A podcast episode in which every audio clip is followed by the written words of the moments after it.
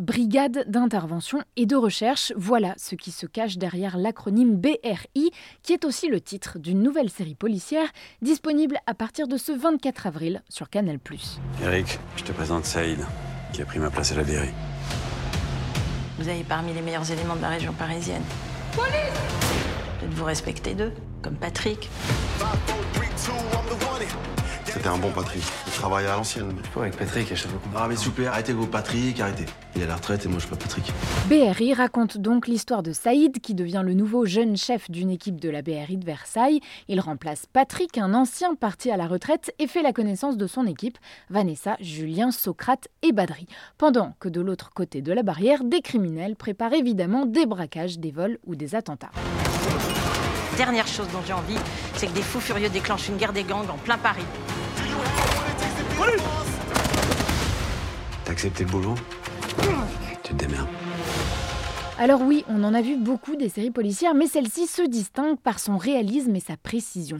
À l'écriture et derrière la caméra, on retrouve l'écrivain et réalisateur Jérémy Guez, qui est parti en immersion au sein de la vraie BRI de Versailles. J'ai passé pas mal de temps avec eux. Quand je vais là-bas, j'aime pas trop poser des questions, je préfère rester avec les gens et juste regarder leur manière de parler, où ils vont mettre leurs armes. Quand on se met à poser des questions, il y a toujours un aspect un peu rationalisation qui se met en place. Et c'est pas vraiment ce qui m'intéresse, je cherche quelque chose de plus instinctif, donc c'est vraiment passer du temps à quai avec eux quand il n'y a rien, et dans la voiture avec eux quand il se passe des choses. Avec BRI, Jérémy Guez a voulu montrer la réalité du quotidien d'une brigade, sa diversité aussi. Par exemple, le personnage de Badri vient d'une cité qui abrite bien plus de criminels que de flics, et il cache sa véritable profession à sa mère.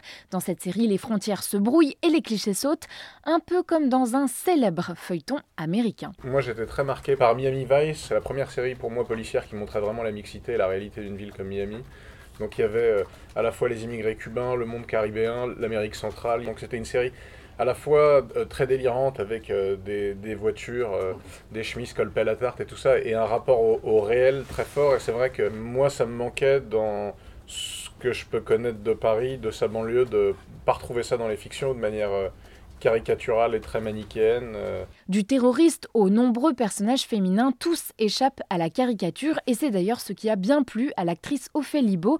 Révélée dans Mektoub My Love d'Abdelatif Kechiche, la comédienne change radicalement de registre dans le rôle de Vanessa. Je crois que Vanessa n'a pas un truc à défendre en tant que femme au sein d'une équipe d'hommes, je crois pas. De rendre ce personnage féminin un peu insensible, alors que normalement aux femmes on leur accorde toute la... même plus encore de sensibilité que n'importe quel autre personnage, déjà ça c'est une avancée.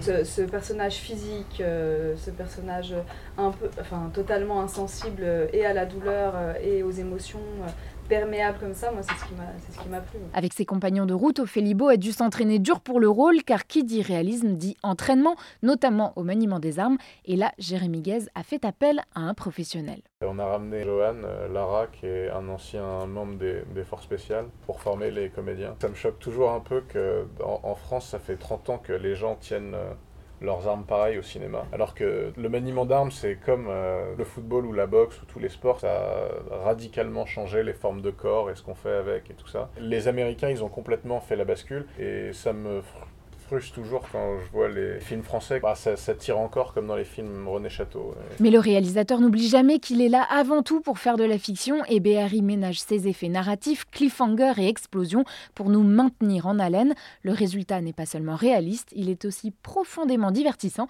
et très addictif.